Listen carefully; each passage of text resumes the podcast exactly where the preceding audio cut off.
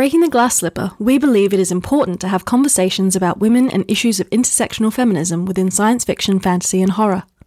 To continue to do so, we need your help. Please consider supporting us on Patreon. Join the conversation by following us on Twitter, Facebook, and Instagram. Welcome to Breaking the Glass Slipper. I'm Megan Leigh. And I'm Lucy Hounsom.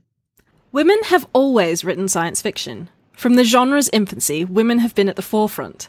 Despite our presence, we have been systematically written out of the genre's history.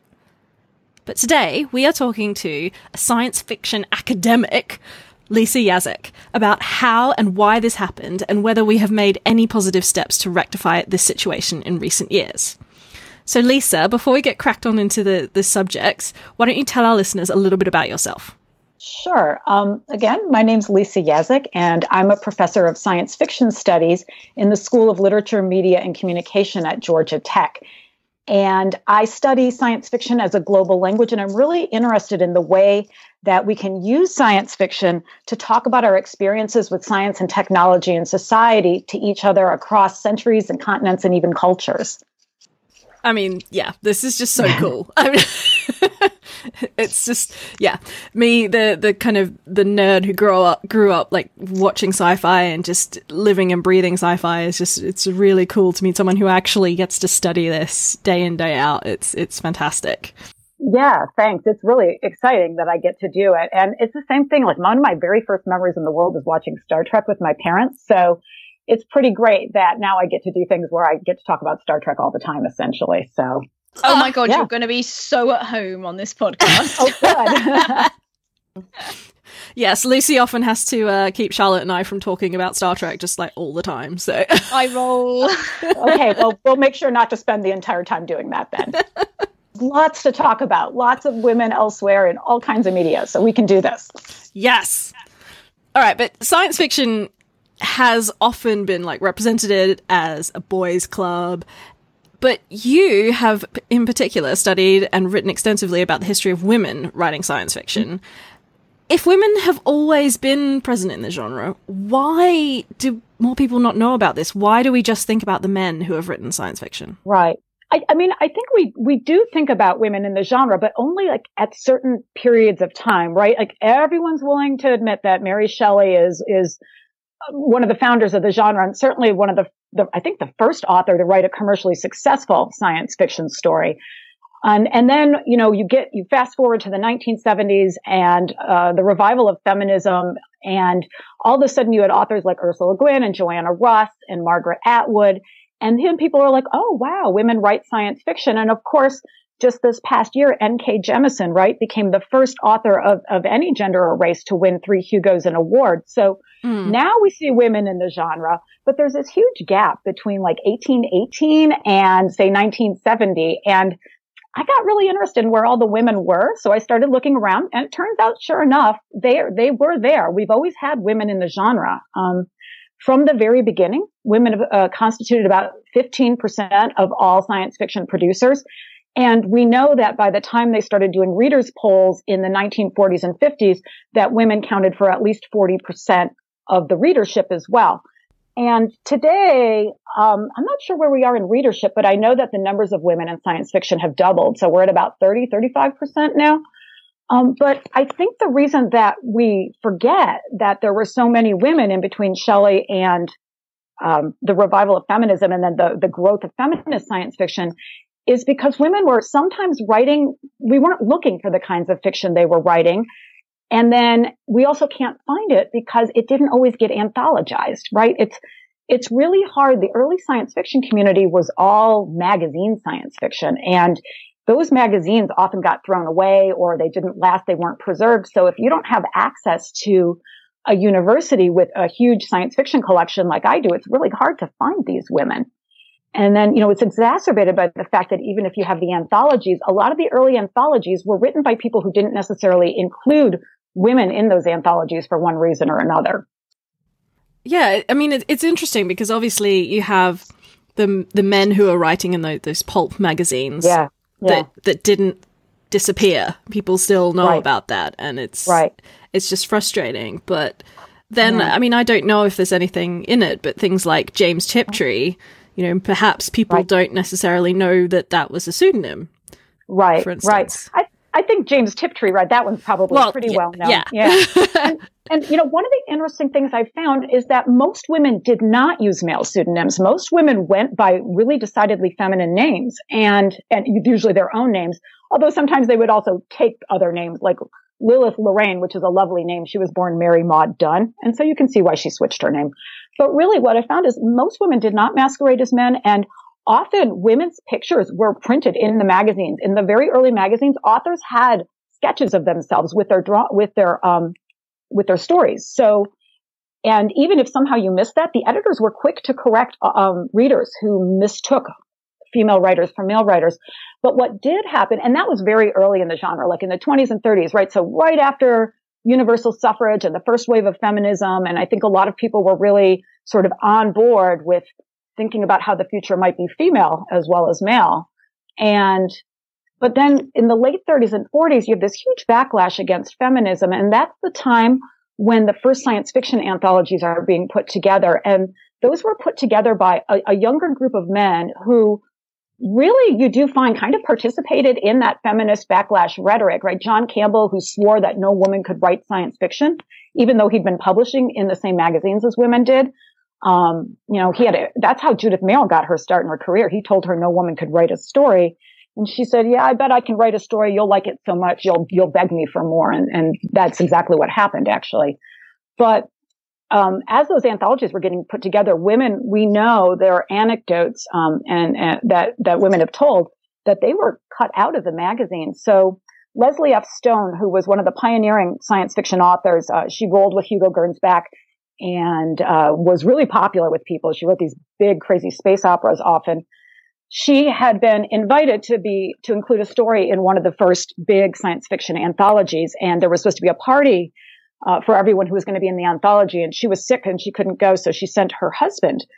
And the editor said oh you must be leslie stone. And he said no no that's my wife. I'm just here for her as a placeholder and they were like oh hmm, hmm that's very interesting and then within two weeks she had a letter saying yeah we've decided to drop your story from the anthology and she said, really hard not to put two and two together on that one. Yeah, understandably. Yeah. so, yeah, so you really see that. So I think we lose that first generation of women in the 20s and 30s because those male anthologists weren't including them. And then, of course, you get another generation of women to start writing after World War II, so late 40s and then through the 50s and even early 60s. And some of them get anthologized, but not as many as you would expect, and certainly not in the proportions that they were producing fiction. And interestingly, part of the issue there, and this is going to sound kind of crazy, but bear with me for a moment, I actually think has to do with what happened when the first group of women started putting anthologies together. So, what you'll see is like when Pamela Sargent and Joanna Russ and um, Virginia Kidd were putting anthologies together, they were often thinking about what was going on in science fiction at that moment with the rise of feminism. And so they would acknowledge that there had been women writing beforehand um, and who were doing great work with character and theme. But because they weren't really writing in this same overtly feminist mode that was super popular, they weren't necessarily even making it into those next set of women's anthologies. So I think that that's really interesting as well because it's easy to say, yeah, I get why men would leave the women out. It's it's a little more interesting to think about you know that women might also have complex goals for their anthologies and that not all women's writing are necessarily going to fit into what the goals were for those first anthologies I find that really interesting that mm. there's, you know, that it's we we we're so easy to it's easy to jump on the kind of like, oh well, you know, let's blame the men bandwagon for leaving Right. women out, and actually Yeah. that it, it is more complicated than that, you know, and that Yeah. there are that you know there are people writing in different time periods that have different um, Right. themes and different um, you know like I I, Right. I understand that you know if they had an agenda and Right. the earlier writing wasn't um, kind of reflecting that that that's why they decided not to include them Right. So, right. And I think it's right. You can't do everything at once. So, and, and I don't think it was malicious, like, aha, we're going to leave these people out. Well,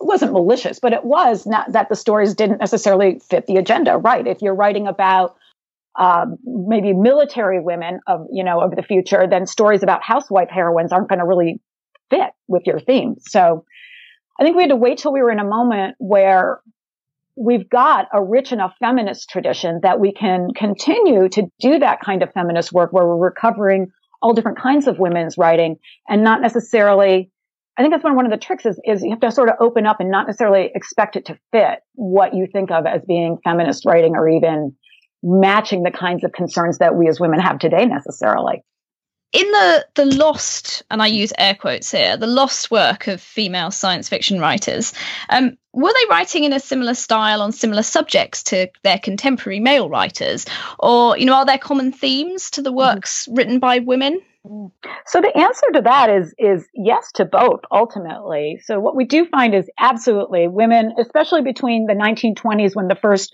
uh, genre magazines were coming together, and then the 1970s with the revival of feminism, women, like men, were really there to build the genre. So in many ways, there's a lot more similarities than differences. Everyone kind of agreed that there were certain types of stories that were the kinds of stories that people wanted to tell. There was a general agreement about, you know, the you know, character types and even about like how much romance you would include, if any at all. Um, how we were going to differentiate science fiction from, say, the Western or the nurse novel. So people were really thinking about that. So in a lot of ways, you're going to see women are writing all the same things that their male counterparts do. Women from the beginning are writing environmental disaster stories. They're writing utopias. They're writing dystopias. They're writing space operas. Um, so there's really sort of no difference in that respect. What you will always or often see is that even as women are writing the same kinds of stories as men, they're maybe thinking about fleshing out their world in a little bit more depth than a lot of their male counterparts because they're not just building public sphere where men are active. It's not just about the excitement of the launch pad and the laboratory, but they also will pay attention to the potential drama of science and technology transforming the home and changing family relationships and changing women's roles in the world. So even in a great big space opera like Leslie Stone's Out of the Void, it just, it goes on and on forever. It's a huge space opera. It goes all over the galaxy. They, they free enslaved races. You know, it's, it's really exciting. Um, people get kidnapped. People rescue each other. There's slaves. There's princes. There's princesses. It's a wonderful story. But my favorite part is a big chunk of the story. They're just stuck on the spaceship and they don't have anything to do. So they spend their days having competitions to see who can roll the best cigarettes and who can wash the dishes the best. And it's a male female team on the spaceship. and it's great. So I love stuff like that. And you'll always see the women pay attention to food. How would food be transformed in the future?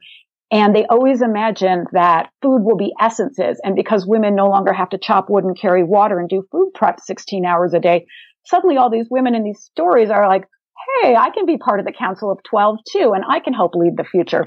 So I do think that's a difference you're going to see is that they tend to include women in their futures and they tend to think about domesticity in their futures. But like the quiet domestic sort of moments are what often mm, give yeah. depth to a story. So I think so. Like why why is that always seen as a negative when kind of women include this and it's it's kind of used uh, as a way to to look down on it. Like I, I always think of the hmm the How to Suppress Women's Writing by Joanna Russ. Right. And, and in one of those um, you know, the quotes on the cover, it's like, she wrote it, but look what she wrote about the bedroom, the kitchen, her family, other women. Yes. Well, there was, you know, debate about how much of that to incorporate in the early science fiction community. Um, and, and it was a debate that authors and editors and fans all carried out together. And some magazines and some groups of editors were much more friendly to this kind of work than others were. So, from the beginning, Hugo Gernsback and the magazines he worked on were very open to women writers. Uh, Leslie Stone, she remembers that Gernsback, uh, the, the way she puts it is, he quite liked the idea of women invading his field. And so I think that's very sweet. And he wrote about how science fiction was for both boys and girls, and he was very aggressive about that eventually. So certain authors, and and he um, he I think he knew Margaret Sanger. He ran uh, birth control ads in an era when you weren't really supposed to do that. So, you know, I think that some people could see how feminism was part of that plan for a better future. But then there were other magazines with other focuses, and they just the women didn't necessarily work equally with all the different magazines. They definitely worked with with the editors who were more interested in those domestic subjects. But meanwhile, yeah, there were other magazines where people were like, "We don't want to see this." Um, one magazine had this huge debate with fans for a long time about whether or not there should ever be kissing in stories. And that ended up leaking out and turning into an argument about whether or not there should be women in science fiction. And it's so interesting that within that thread, that somehow kissing and affection and sexuality somehow immediately gets elided with all women and all kinds of writing. Um, and and not didn't always happen. There were plenty, like I said, of authors and editors and fans who were into it, but you know, Isaac Asimov said when he was 16, he wrote into the science fiction magazines and he said there should never be any such thing as a kiss in science fiction.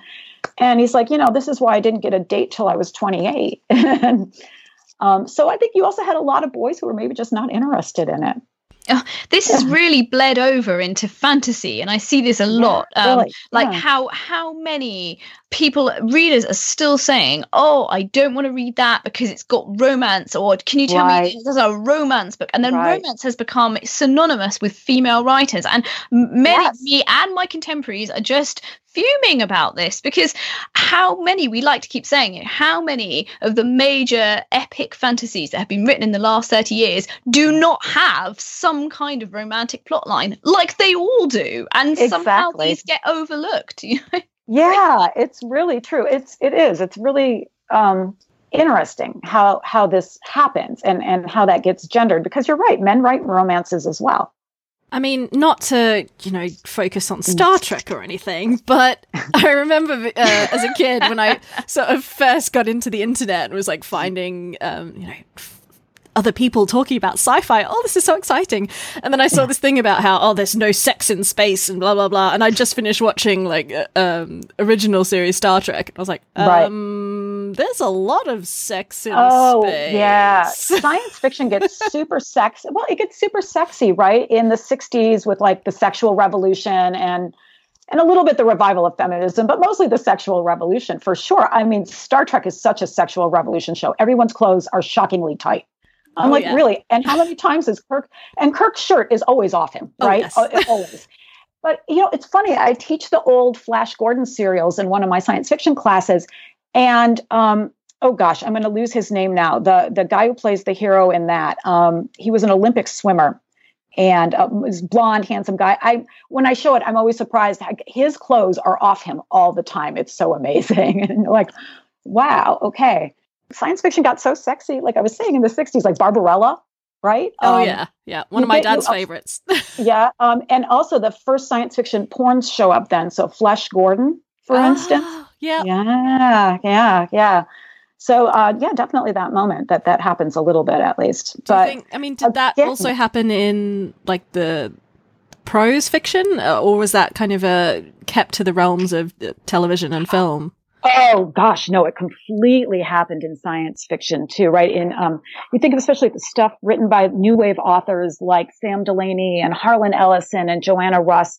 Um, people are definitely writing about sex and women in particular are writing it about it in really interesting ways, right? They're thinking about what would it like to be an alien? What would it be like to have sex with aliens? What would it be like to use technology in our sexual and reproductive processes? How might that completely transform sexuality? So yeah, you see a lot of I think really interesting stuff that starts happening at that time. Um, and then, you know, again, I think today, especially as we're seeing more queer authors and trans authors and people who are really w- willing to explore the different ways we can be um, sexual and and gendered in the world, that again, we're seeing a renaissance in sexual science fiction. That sounds so weird, but but I, I do. I think we're seeing people experiment with sexuality in science fiction in very thoughtful ways. I feel like saying educate me a bit because I, I am like no I'm not as well read in science fiction um, as Meg and we've been talking about these kind of lost female writers. Um, If you had to recommend a few Uh-huh. to our listeners, um, who who should we who should we go and dig into? This is such a great question. So I'll just give like one or two from different time periods. So if you want to start looking at the pulp era, so that first moment when science fiction came together as a popular genre in the 20s and 30s, um, I think two of the best people to look at are Leslie F. Stone, who I've mentioned a couple times here, um, who, like I said, she wrote all the same kinds of stories men did, but she also wrote stories, as did many of those women, that were experimenting with feminine perspectives and, and really feminine concerns. And my favorite story by her is called The Conquest of Gola. And it's about what happens when men from Earth come and try to take over Venus only to find there's a telepathic matriarchy there that really thinks they're ugly and stupid. And it's a great story. It basically invented the battle of the sexes in science fiction. And it's, uh, it caused a furor when it came out. And she was a much loved author when she wrote that, but she said, didn't matter that like universal suffrage had just happened. Boy, people got really up in arms. They really hated the idea that, that, that men could get beat by women but uh, she writes marvelous stuff. So I would completely recommend her.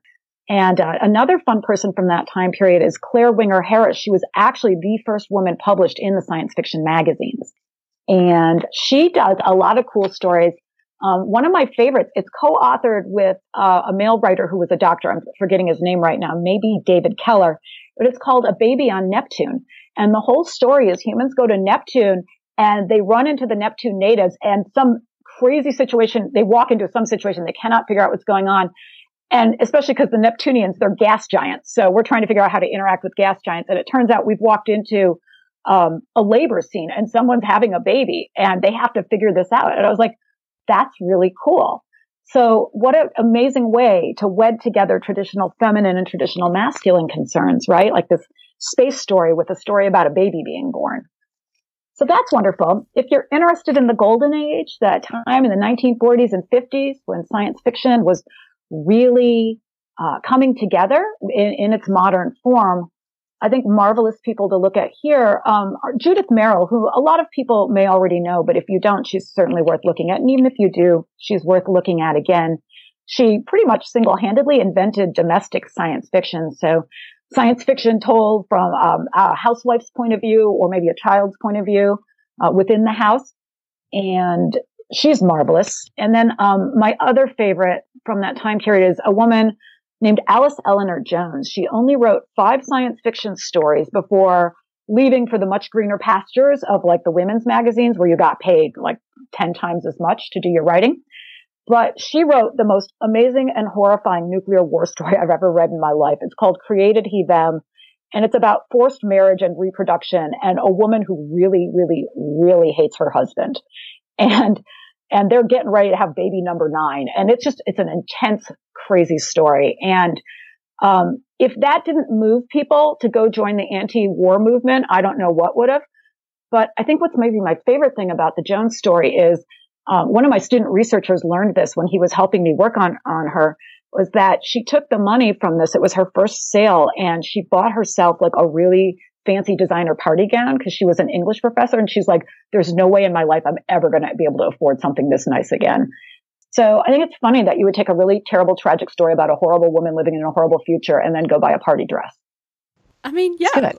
Good for her. Why not? Yeah. yeah. so those are some of definitely my favorites from that time period. But you know, I would remind people too that women did work in other mediums before then. So um, a woman wrote Metropolis, the one the first full length feature science fiction film. Thea von Harbou, um, who was Fritz Lang's wife. Wow. So, okay. You know, uh, how did yeah. I not know that? Doesn't it make sense then why the movie both stars both i mean both the hero and the villain of the movie are a woman right it, it all yeah. makes so much more sense when you realize this yeah so and wow. um, margaret um, brundage who did the covers for weird tales i don't know if you've ever seen those or not but if just go google, google weird tales pulp covers or margaret brundage weird tales and she did the most she single-handedly kept weird tales from going into bankruptcy during the great depression. She did very spicy covers. Um, and the one thing i'll give her is that she's equal opportunity in her spiciness. She's equally likely to have uh, dark-skinned women as light-skinned women on her covers.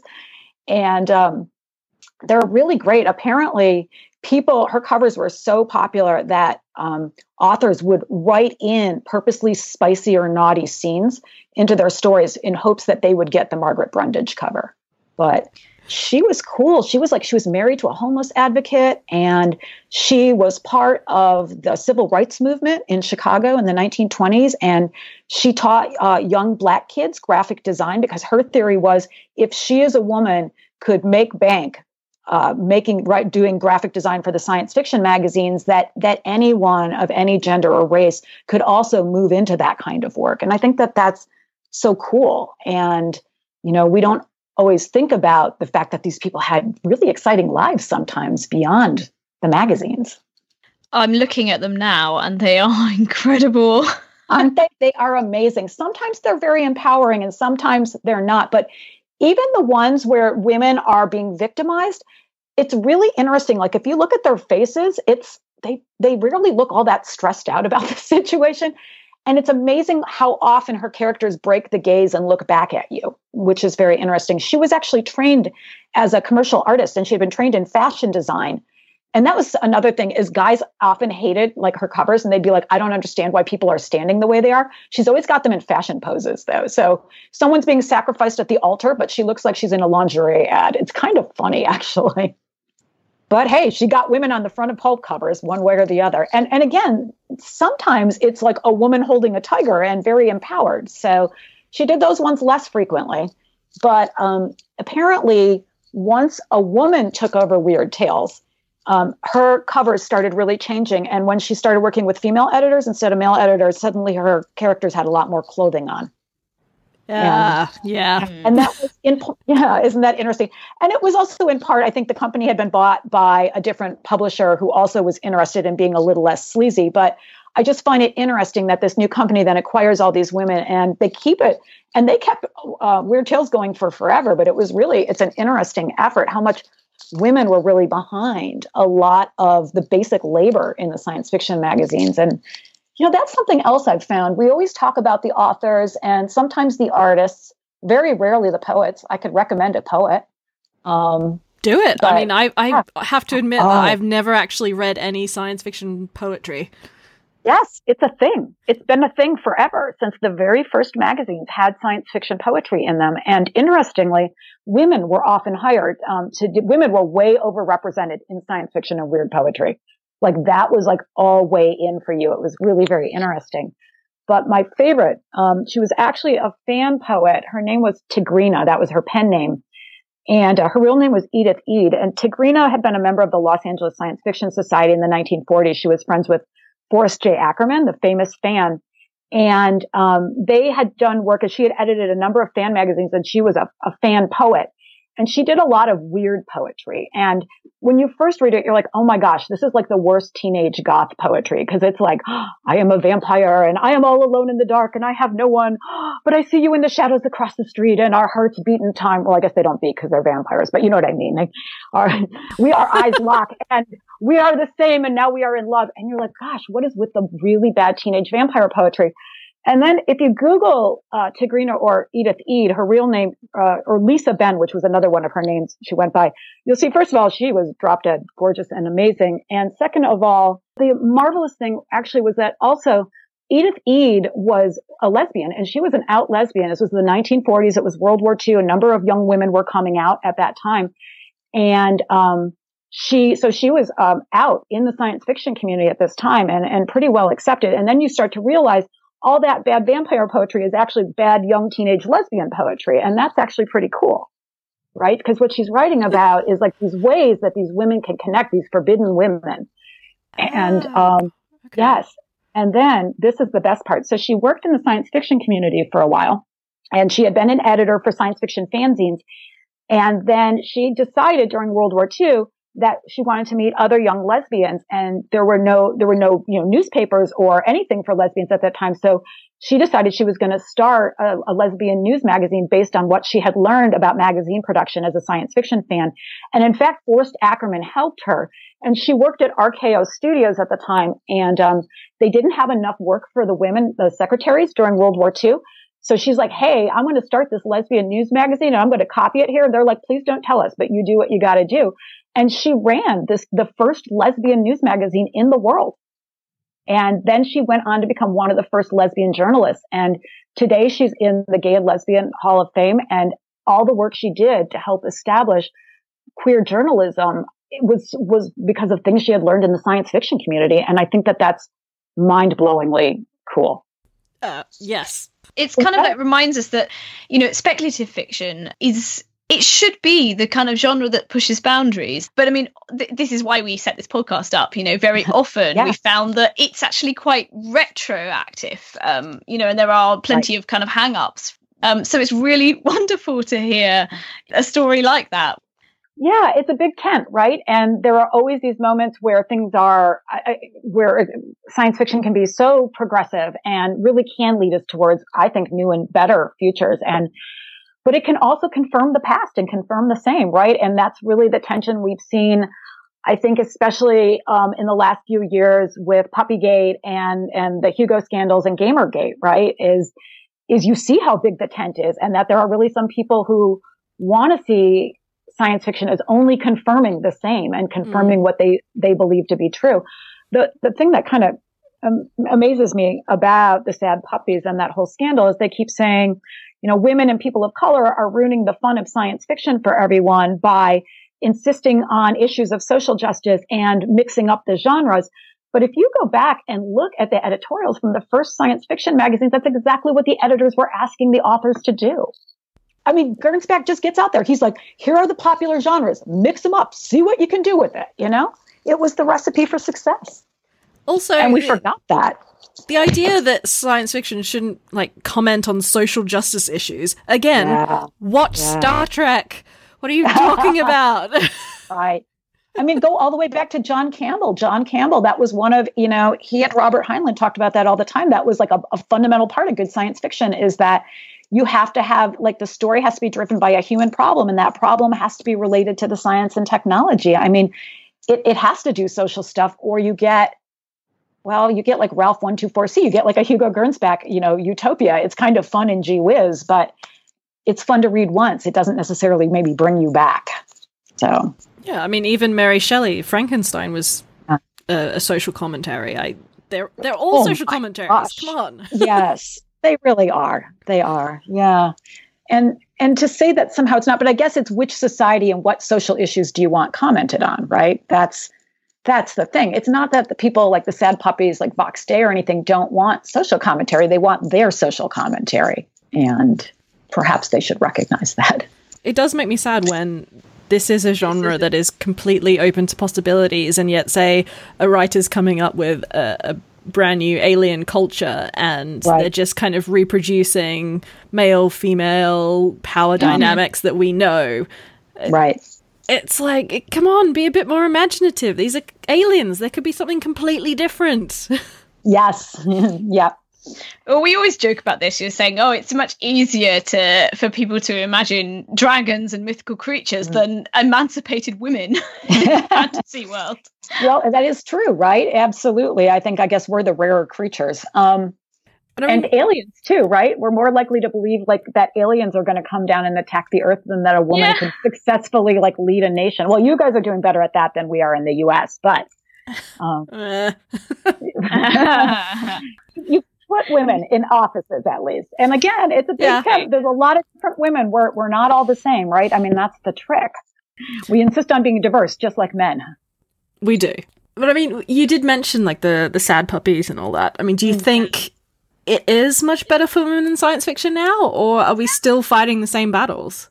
You know, I think that is such a great question, and I I've been pondering that one I think it depends on what you mean by better and what parts of things we're talking about. If we're talking about are women more thoroughly represented in the science fiction community now, I'd say yeah. And even across media, we're even finally making inroads into like the film industry, which has been a tough one to crack for people, I think. Um, but are we still having to re-educate everyone, including ourselves, on our own history because we keep losing it again and again?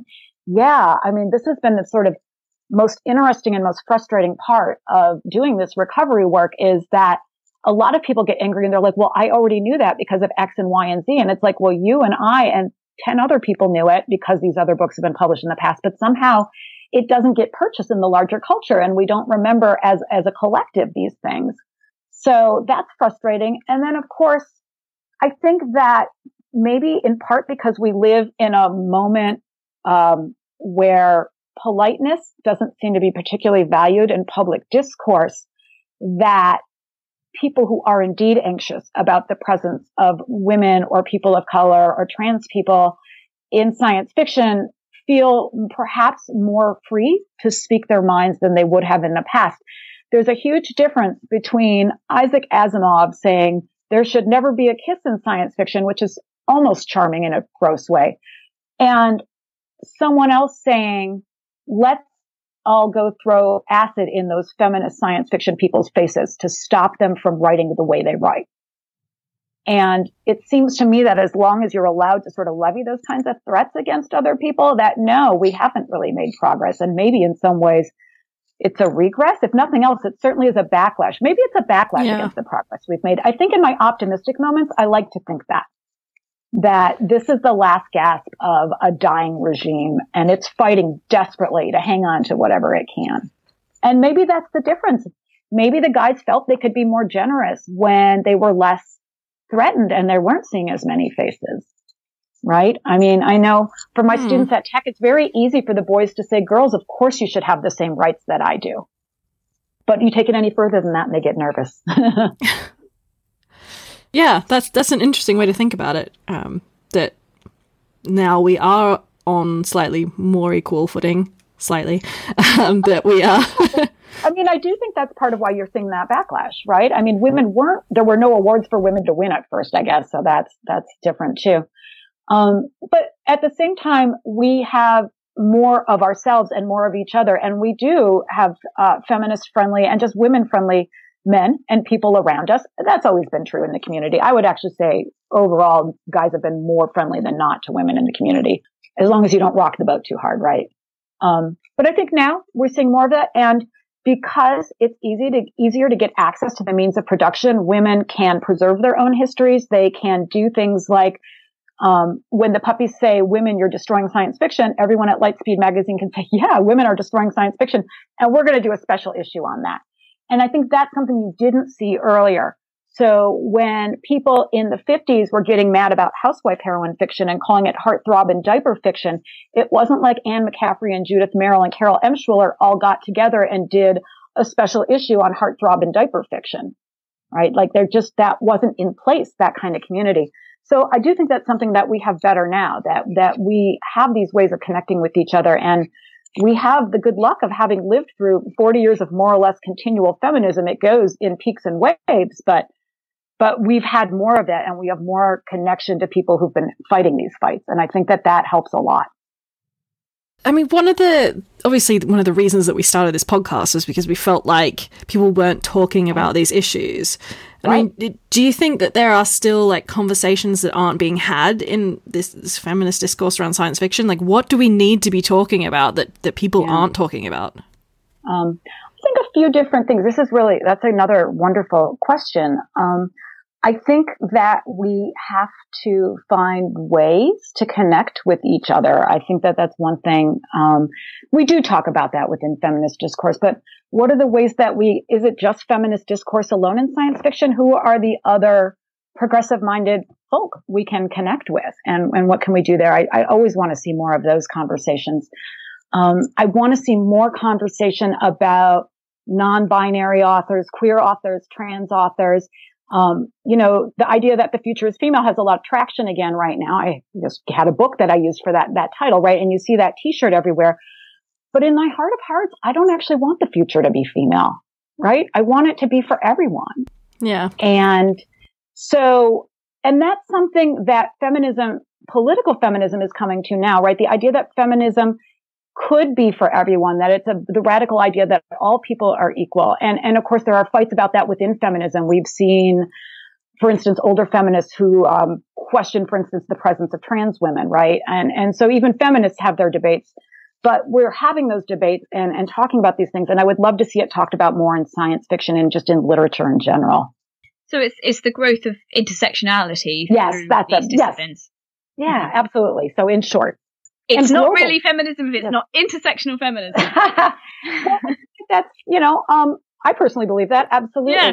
But also global stuff. I mean, and again, we're beginning to have these conversations, right? But like what a feminist needs in uh, in the United States is probably fairly similar to maybe what you as a feminist need in Great Britain, but whether or not it's similar to what what feminists need in Japan or India or even Canada, I you know I, I think we need to keep having those conversations.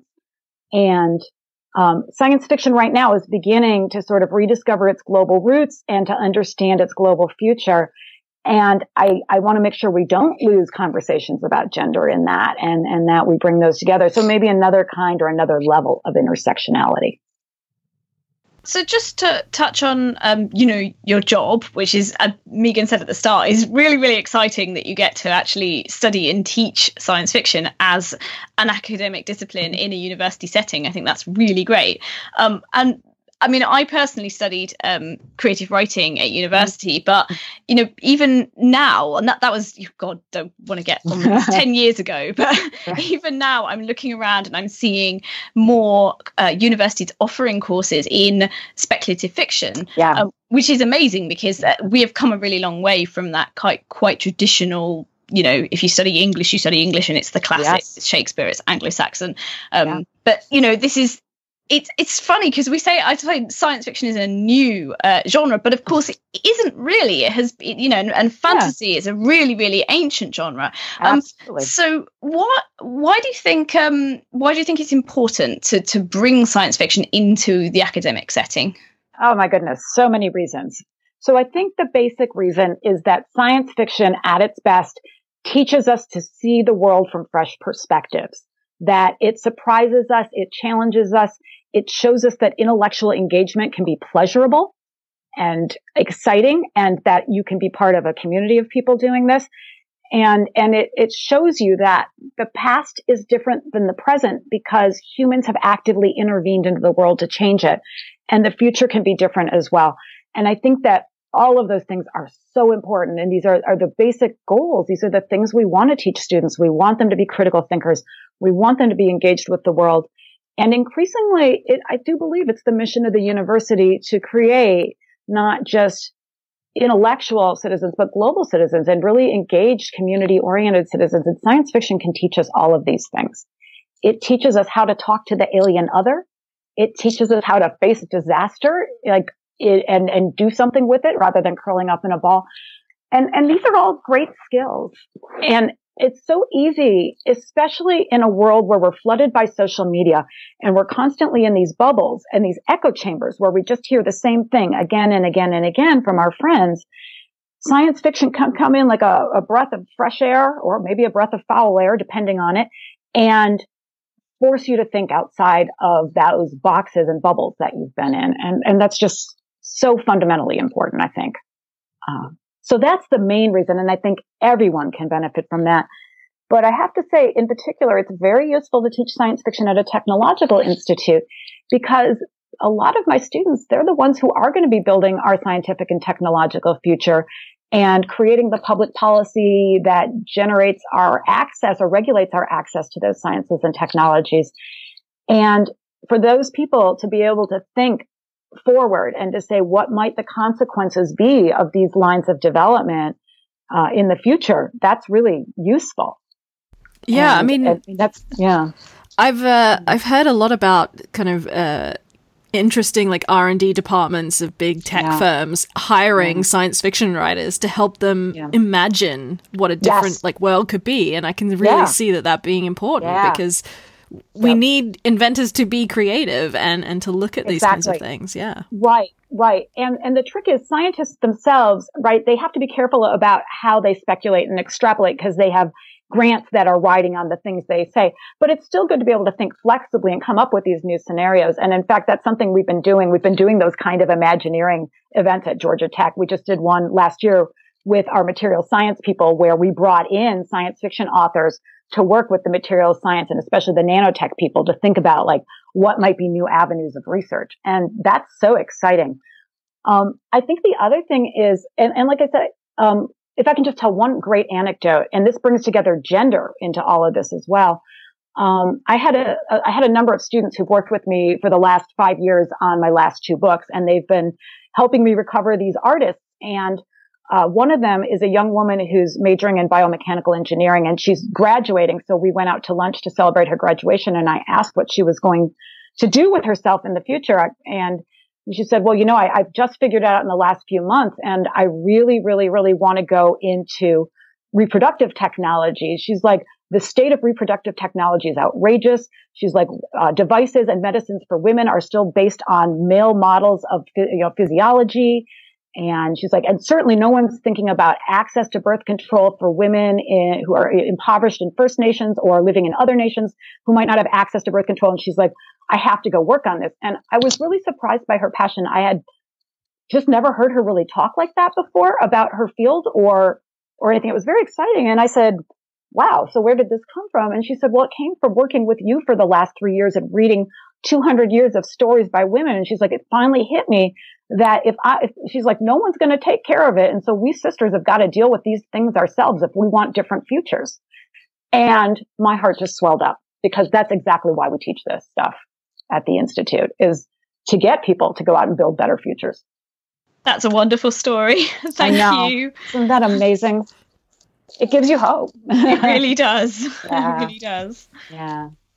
What kind of preconceptions do you have to sort of fight against when when you mm. people come across you and say you're studying science fiction or that you're teaching science fiction? Like, oh, yes. so there is yes, the biggest preconception that you have to get through is the idea that anyone could do this, that it takes no specialized training. And in part, I get where that comes from because science fiction is such a global language. And, and it is true. You can talk to almost anyone from around the world and whether they like it or hate it, they've got an opinion about science fiction and they've got stuff to say. So people assume that because they've seen like two episodes of Star Trek and maybe an episode of the Orville, um, and they went to a con with a, a girlfriend once, that all of a sudden they're experts and that they can do what you do. And, um, and that, that can be frustrating because, you know, obviously there's a, a whole methodology and a discipline about what we do. We have methods for studying things. We have a critical terminology. Um, I was actually just encountered this in, at, at the student level. Uh, we were prepping for an exam in my class, and one of the students said, "Well, there's a lot of terms here that we have to know." And I said, "Well, yeah, that's because you've done like a month and a half of work, and you've you've learned a lot here." And she said, "Well, which of these do I really have to know?" And I said, "Well, you have to know every single one of them." And she looked at me and I said, if you were in your chemistry class, would you ask which equations you had to know and which ones you could ditch before you like built a bomb? And she's like, oh yeah, I guess that totally makes sense. And I'm like, oh yeah, I guess it kind of does, doesn't it? So hmm. I think that this is, and this is a challenge maybe for everyone in the humanities is that is that it's hard often for people in um, the sciences, for instance, uh, to understand that that we have methodologies that are indeed as uh, organized and, and useful and valid as their own. So that's been a big challenge. And then, of course, another challenge can be when you're working, um, talking with traditional literary people who don't know much about science fiction and they just make really silly assumptions about the genre right? And and we see that, of course, not just with scholars but authors. And I think about someone like uh, Philip Roth claiming that he invented the alternate history, and you know he wrote a perfectly nice alternate history. But I've got some news for him: he was not the first person to do that. So. Uh, I, I, find that kind of amazing when literary people think that they invent the things that science fiction people invented a long time ago. uh, Ian McEwan, cough cough. yes, yeah. actually, I I am on um I'm on a, a, an award committee, the John W. Campbell Memorial Award Committee. And when he said that, you know, we were all like, ha ha ha, we should all make sure he makes it onto the list next year and see what happens, right? Um, cause that's like the kind of thing that makes you want to put people on your science fiction list when they say I'm not writing science fiction. You're like, yeah, you are. I am. Isn't Margaret Atwood these days? She still doesn't admit she writes science fiction, but she's going for speculative fiction. She's she's moving back towards us, so that's a good thing. Yeah, I always thought that was really bizarre that she was she would put her stake in that. like. well, I think it has to do with. I mean, you know, she came of age at, at the same time as a, there were a number of authors in the 60s and 70s who um, came up really through science fiction, but then uh, were counseled by their um, publishers and their agents to not market as science fiction because that would limit themselves. So Kurt Vonnegut did that too, and uh, Thomas Pynchon as well. In fact, when Thomas Pynchon won the Hugo or Nebula, I forget which it was, probably the Nebula, he didn't go and get it, and that was very purposeful to distance himself from that. And I think Vonnegut may have done the same thing. So I, I feel like she's kind of of that moment where um, I think she was worried about limiting her audience. I mean, do you think that's still kind of the case because I constantly when people say oh you're really interested in in reading and writing and oh but you like genre fiction oh well yeah well obviously people still say that um, although genre fiction is by far the most popular thing. I mean, look at the and Hollywood most profitable. yeah, I was going to say, look at the Hollywood blockbuster list. It's all genre stuff, right? Um, so, and maybe that's part of why people say it. They're like, oh, I don't want to be part of the capitalist machine or something. Or maybe they just really don't like to have fun. That's sad too. Um, but at the same time, we have wonderful champions now within the literary community, right? Um, so Jonathan Lethem um, has has, and there's been a number of people who have made their names. Deji Bryce Olukotun, um, who are being considered literary authors, but who are have no problem slapping like hashtag Afrofuturist into their Twitter accounts or editing science fiction volumes and sharing with people their excitement about science fiction. So I do think it's exciting that we're seeing that in a sl- you know, it's the generation below Atwood and Vonnegut and Pynchon, right? Or even two generations below. So maybe people more like our age. Um, that it feels like people maybe came up through the postmodern moment, that moment where high and low get all mixed together through punk rock aesthetics, things like that, that uh, they're more comfortable with that kind of genre mixing. Yeah, this is only a good thing. This can only be a good thing to me because I'm just so tired of, of hearing the you know the literary snobbery yeah. directed at uh, speculative fiction as if it's mm. somehow some kind of like um, genre for the masses. Right. It's like mass market entertainment. It's sensationalism, right. and you're just like, my god, there are bad books produced on both sides. You know, oh. yes, of course there are bad yes. books in science fiction, and of course mm. there are bad books in literary fiction. But you know, this there still seems to be this yeah. kind of bizarre divide, uh, particularly in the literary festivals over here. I right. see it a lot. Like mm. very, very rarely do you get actual speculative fiction fiction writers uh, right. represented. Yeah. Our big literary festival here has just started doing this, and it's very interesting. Um, and they they keep contacting me and some other local writers, and they're like, "We don't know what to do. How do we put this together?"